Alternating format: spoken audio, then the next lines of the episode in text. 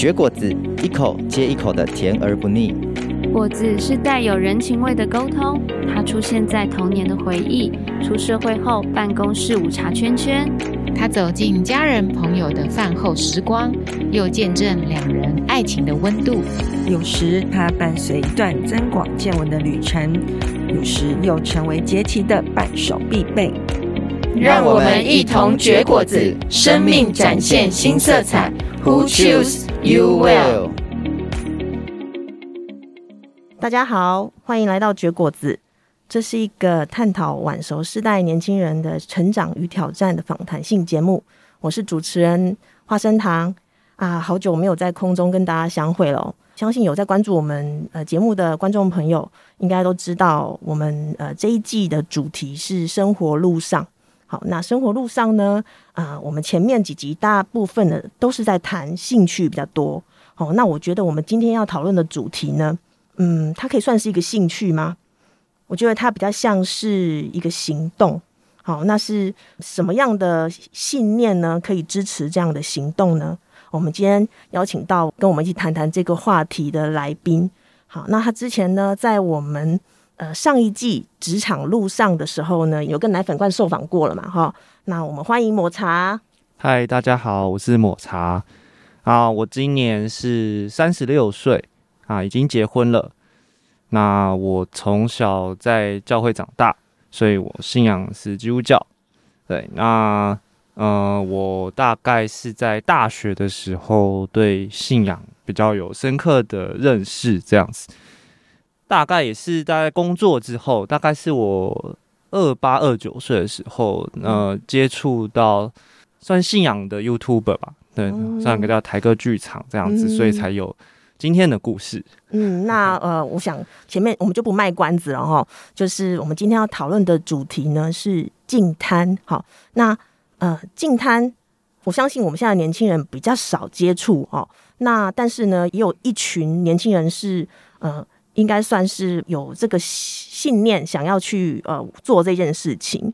那我们想问一下，我们抹茶刚刚说是从大概二八二九岁左右对对对接触净滩的嘛？哈，然后呃，大你为什么会想做这件事情？呃，就是刚才有分享到，我大概在二八二十九岁的时候接触到台客剧场这个 YouTuber，嗯，对，然后台客剧场他也是一个非常热血的基督徒，对，然后他。早期就在分享一些关于环保、关于土地啊、关于嗯爱乡爱土这方面的这个议题，这样子，然后嗯有点就算是被感动到。其实也要追溯到我大学的时候，嗯，像我大学的时候，我们在自己的团契里面，嗯，那团契就是就是我们学学校里面基督徒一起聚集的社团。对，然后那时候我们一起，呃，我们喜欢研读圣经。嗯，对，我们跟一般大学生不太一样。那时候我也不知道什么很热血，我们就热血花在那个研读圣经上面。对，然后，嗯、呃，我特别喜欢就是在创世纪里面有讲到的，呃，这个上帝创造这个世界，然后神创造了之后，他把这个世界托付给我们。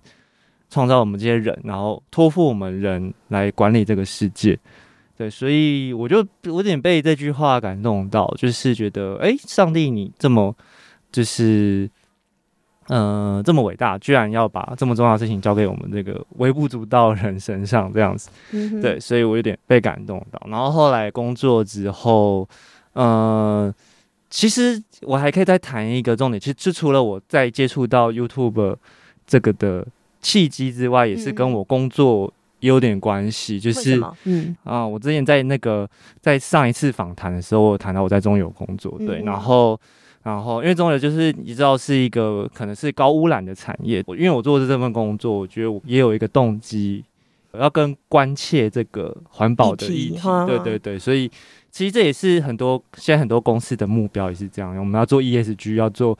永续经营嘛，对。对，所以所以其实自己有一个企业的责任在，哎、嗯。欸，我觉得哎、欸，我也是也是为公司做，对，也觉得嗯、呃，就是也也算是可以希望可以扭转，而且我们这些呃比较高污染的产业的形象，哦，反正其实我们公司也有在推啦，嗯、对啊对啊对啊，那另外一个契机是我刚刚谈到，就是我接触到台科剧场这个 YouTube，那大概是有一对一集非常印象深刻，对台歌剧场的有一集，嗯。嗯、呃，就是他讲他他统计他一个礼拜会他会产自己会产生多少垃圾，他就把它收集起来一个礼拜，对，然后呃印象很深刻，哇，一个一个人他一个礼拜可以产生，哇，我记得就是整个客厅都几乎堆满。他一个礼拜所产生的垃圾，不过因为我每天可能都把垃圾丢掉，然后都有人帮你处理，所以我们自己就比较没有呃去真正的去统计它。哎、欸，我们一个人到底产生多少垃圾？所以我对那一幕很震撼。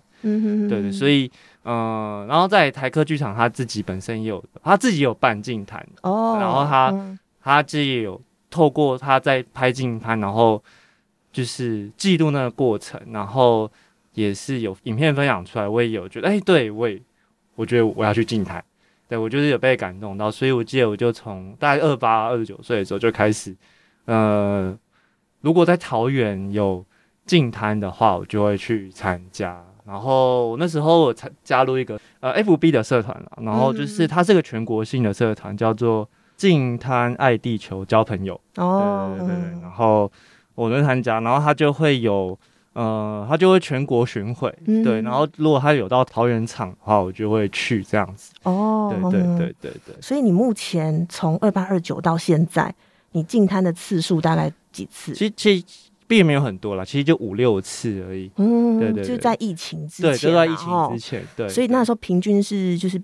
一两个月吗？还是说？嗯、呃，就就是每年的夏天哦，对，夏天，因为就是夏天比较适合净滩的。嗯哼哼哼，冬天不适合的原因？对，因为冬，嗯、因为我们台湾海边就是东北季风很大，所以那个呃冬天的时候风很大，所以你如果到海滩会容易被那个风吹沙，那个眼睛会弄得很不舒服。对，哦、然后再会很冷嘛，就是对，对，所以呃通常就是这种活净滩活动通常都办在夏天左右。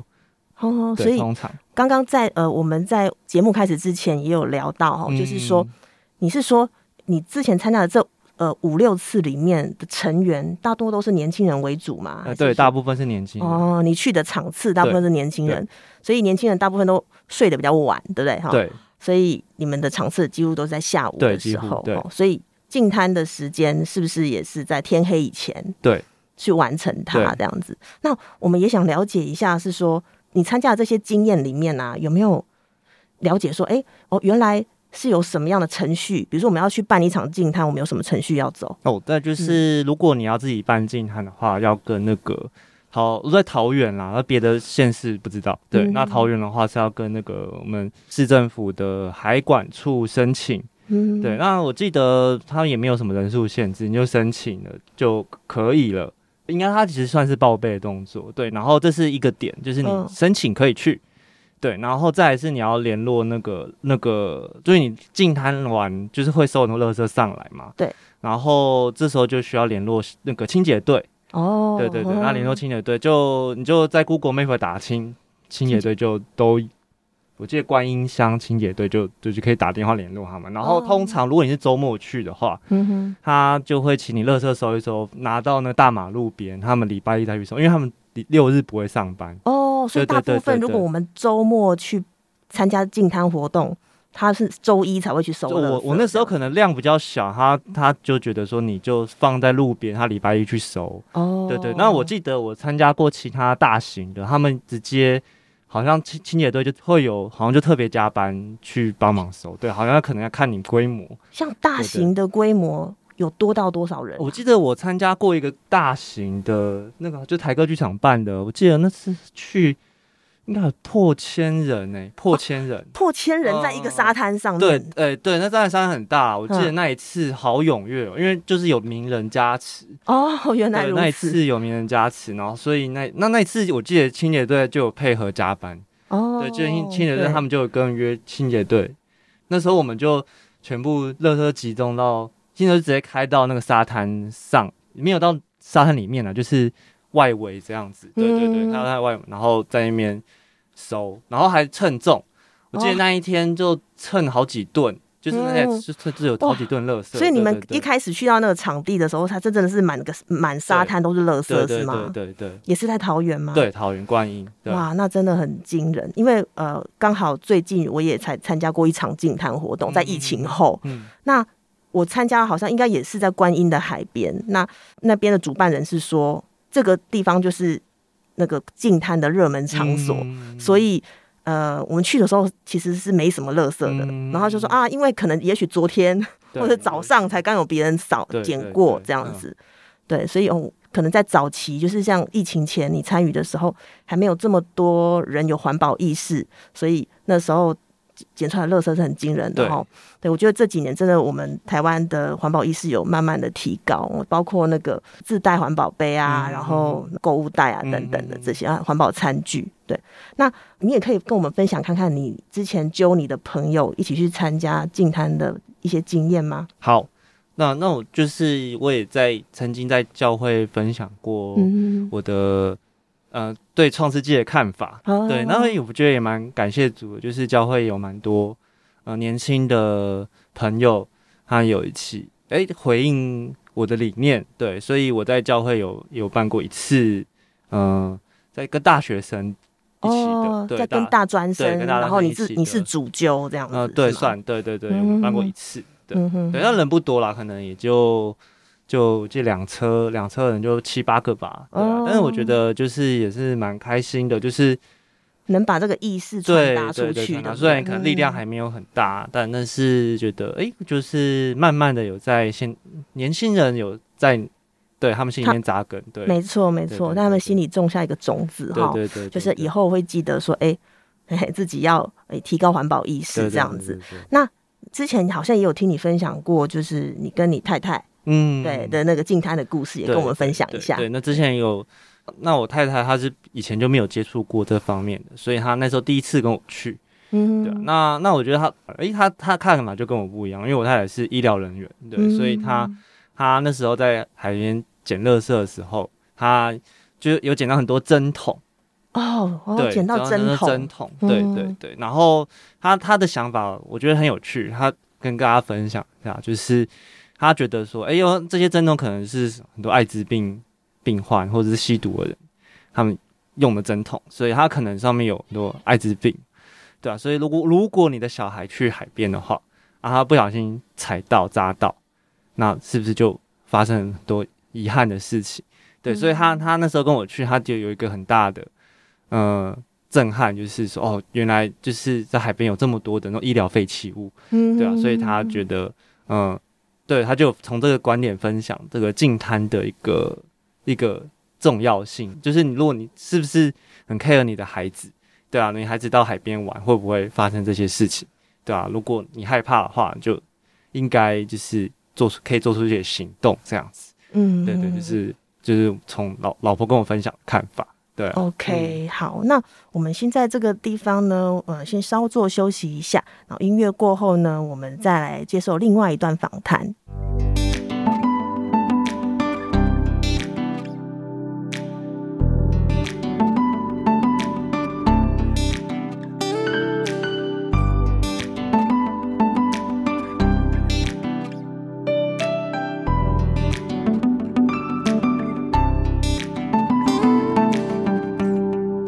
好，那我们继续来跟抹茶聊一聊哦。啊，最近呢、因为我之前我觉得我虽然呃在不久才刚净滩过第一次，但是其实我也算是一个环保意识蛮强的人。可是呢，嗯，并没有促使我想要去做净滩这个行动哦。对，那但呃，我们其实也呃有很多人都很很喜欢动物嘛，哈。那大家会在 YouTube 上面啊看到一些影片，就是说。哎，海龟啊，它可能呃，它的鼻子被插吸管了。这个这个应该蛮多人印象很深刻的哦。那最近我还有听到一个说法是说，那个海龟啊，它曾经有有人把它打捞上来，就是死亡的海龟，那它的背上是被那个几公斤重的渔网哦缠绕住。那所以我们想了解一下，像哦，我们等一下哦，我们平常去净滩的时候啊，是不是除了垃圾以外，包括这些？呃，渔网啊，其实都是要捡的，是吗？是是，是，因为像观音的那个海滩这边有很多渔业废弃，像除了像那个渔网是在清理上是很头痛，因为它都埋在那个沙子里面，它你就不知道它大了，对，对对？很大，它因为它可能你不知道它的根在哪里，所以它的渔网你不知道它延伸到多深，就是地下多深。我记得我也是处理渔网很久，就为了拆那个渔网，可能一个下午就就没了，就为了在用那个渔网，对，就我用那个渔网，所以渔网是算是我觉得蛮。是蛮难清理的，呃，真的是一级，我觉得算是一级一级垃圾，最、嗯、最恐怖的。我 真的很难想象哎，我很难想象说为什么呃渔业的人会把渔网随便丢弃在海边？对，因为因为可能便宜啊，因为尼龙的便宜，所以他自己在做渔业作业的时候，他可能有破掉，他就随就因为便宜嘛，他可能随手丢就丢了，对啊，对啊，对啊，或者是可能他在。在海外有加一些渔网养殖的东西，然后它可能就可能海水稍微强一点就冲走之类的，都、哦、都有，可能是失手了，它可能在海海上不小心失手，渔网掉了。对对对对对，那渔网是蛮恐怖的一个垃圾，嗯，是真的。那那那个抹茶跟我们分享一下，我们如果去净滩，第一次去净滩，我们要先注意什么？比如说身上的装备啊、嗯、等等的。好，那那。因为通常是夏天嘛，所以第一件事一定要防晒，一定要做好帽子、渔夫帽，然后墨镜啊，然后啊、呃，建议也穿长袖那种袖。如果你穿短袖，你可以建议有袖套的，嗯、哼哼就是防晒抗抗 UV 的那种，嗯、哼哼那种像一个便宜的内特都有卖，嗯、哼哼都可以。我记得都一百块以内很便宜。对对对，然后呃，手套一定要，嗯、哼对，像刚刚说防晒嘛，第二点就是手套。因为你常常会呃捡垃圾的话，因为你不知道有时候那个沙滩里面的可能会有尖的尖锐物品。对，因为我刚刚有提到有可能会有针筒嘛。对对对，所以所以手套要、嗯、就是棉，我觉得棉纱应该就够了，就可以戴一个棉纱手套。嗯、对，然后再来的话，工具的话建议有个夹子。对，就是就是手不接触的话就用手夹，但是大部分它可能藏在沙滩里面，你要对要拨出来。对，所以你可能。手套对，然后夹子对，然后再来的话，有一些嗯专业一点的话，这个就可以选择性要不要带，就是他会带一个类似嗯、呃、做做甜点会有个筛网哦，为什么？那，那为什么做筛网呢？因为其实因为我刚刚讲到就是渔业垃圾的话，另外一个就是保利龙哦，对对，保利龙也很多，那保利龙它就会碎在沙子里面，所以呃我看有一些家长他进滩的时候，他会带小朋友就是。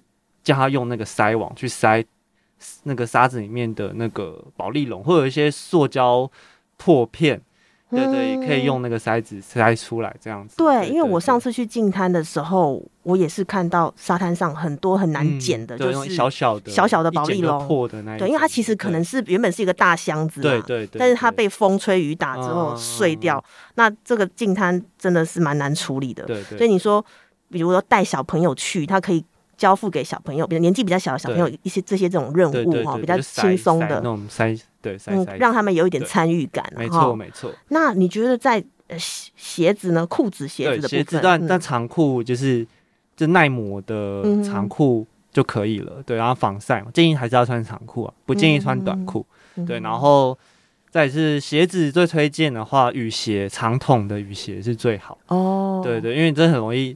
呃，我第一次穿拖鞋，我觉得拖鞋真的很不推荐，因为那个在沙滩里面走，拖鞋走没几步可能就陷进去。对，陷进去然后就坏掉，因为可能夹脚拖啊什么的，哦、没有办法这样长期这种这么高压的 环境。嗯、对，所以推荐呃还是穿雨鞋。对，包括因为像你刚刚讲，有有一些尖锐的物品嘛，对对对，穿拖鞋还是比较危险。对，你不知道沙子里面有什么，所以建议还是雨鞋最好，长筒的。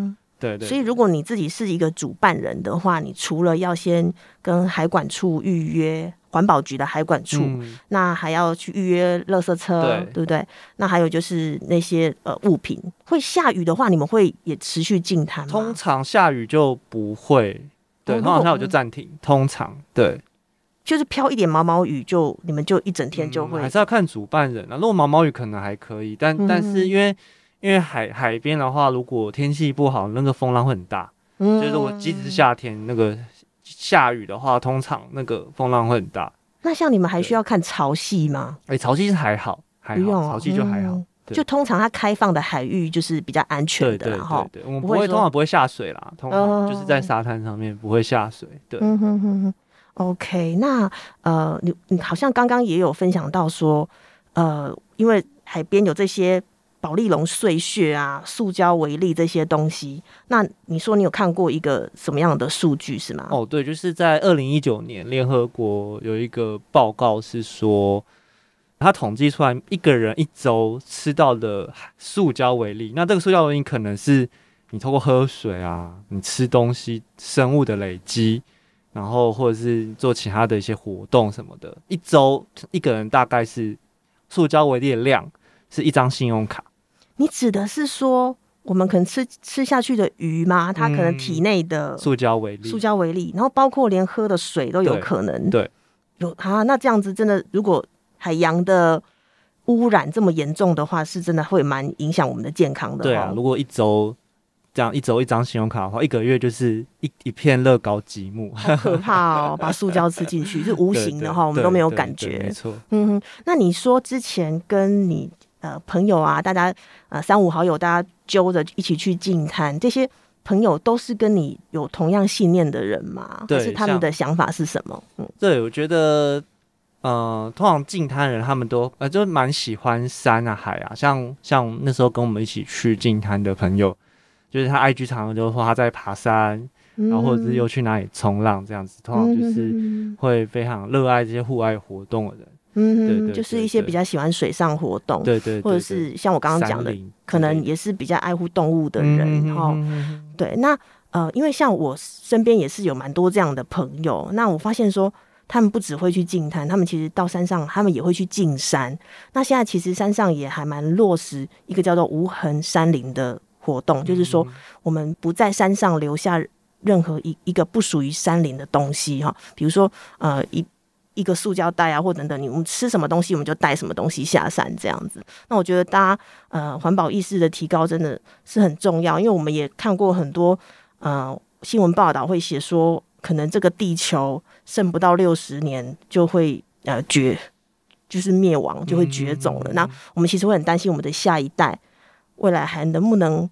像我们一样，我们还可能有机会活到呃自然的死亡。可是到他们的时候，我们不敢保证我们的下一代是不是能够这样平安的度过哈。所以真的，现在环保意识真的是非常重要。那我们觉得在最后啊，抹茶有没有什么想要再跟我们年轻人、听众朋友分享的呢？嗯嗯，那像净滩这个事情，也许真的夏天很热嘛。那如果、嗯、如果你不做净滩的活动，还有没有什么一些事情可以？为这个地球就是多尽一份心力，嗯、我觉得是有的。对啊，像嗯、呃，我觉得可以从事，比如说你就在你的生活中可以落实，比如说垃圾减量。那怎么垃圾减量？比如说你你很喜欢喝手摇的话，你可能就尽量带环保杯去装手摇。对对对，然后、嗯、或者是那像我自己会喜欢呃带便当盒。我希望比如说我我要去买便当的时候，我就带便当盒去。对，然后我觉得便当盒有一个好处，因为我买很大，嗯、所以所以那个老板有时候看我带便当盒来，他除了给我折扣之外，可能五块钱、十块钱的折扣，但是他还会我我觉得他装的量比用他们家的便当盒装还多。有有有，这个我有听过网 网友在分享。对对对，所以也蛮感谢他老板的。对啊，对，因为我自己有加入一个 FB 社团叫不速之客，他其实应该哇，那里面的成员也是来自全台湾，应该算是蛮大的一个社团，嗯、大家都会去分享说。自己在生活中如何的去减轻垃圾，这样子，我觉得真的很棒。那我我们也推荐听众朋友，大家可以不管是加入刚刚抹茶说的那个净滩的社团，或者是刚刚我讲的不速之客，我都希望我们大家能够一起来尽一份心力，为我们下一代能够好好的生存，一起努力。好，那最后还有没有要跟我们听众朋友勉励的呢？嗯，分享的话，那。那我还可以提供几个点啊，就是像比如说，还可以思考一点，就是比如说减少网购，因为比如说，因为比如说你买网购，你你会发现，就是他来的话，就包材特别多哦。对对，就刚 刚过双十一嘛，然后他很喜欢网购。对，那那今天发现每网购一样东西，它它的包材就会产生的垃圾，对对对对，塑胶袋、对对对对对对对，没错。所以这也是一个点，然后就。呃，像比如说去买菜，比如说你可以选择，比如说去呃菜市场尽量去菜市场，因为菜市场你可以带个自己带个环保袋，然后用拿的。那那比如说你比如说拿一些菜啊，然后可能比较不会包装，嗯，对对对对对，有有有，所以对对，所以这样你就可以少，就可以又少了很多包装。那我觉得这个好处，你就可以垃圾不用那么常倒，对你自己、嗯、你自己垃圾减量，自己家里也会有呃益处。对，这样我就没有。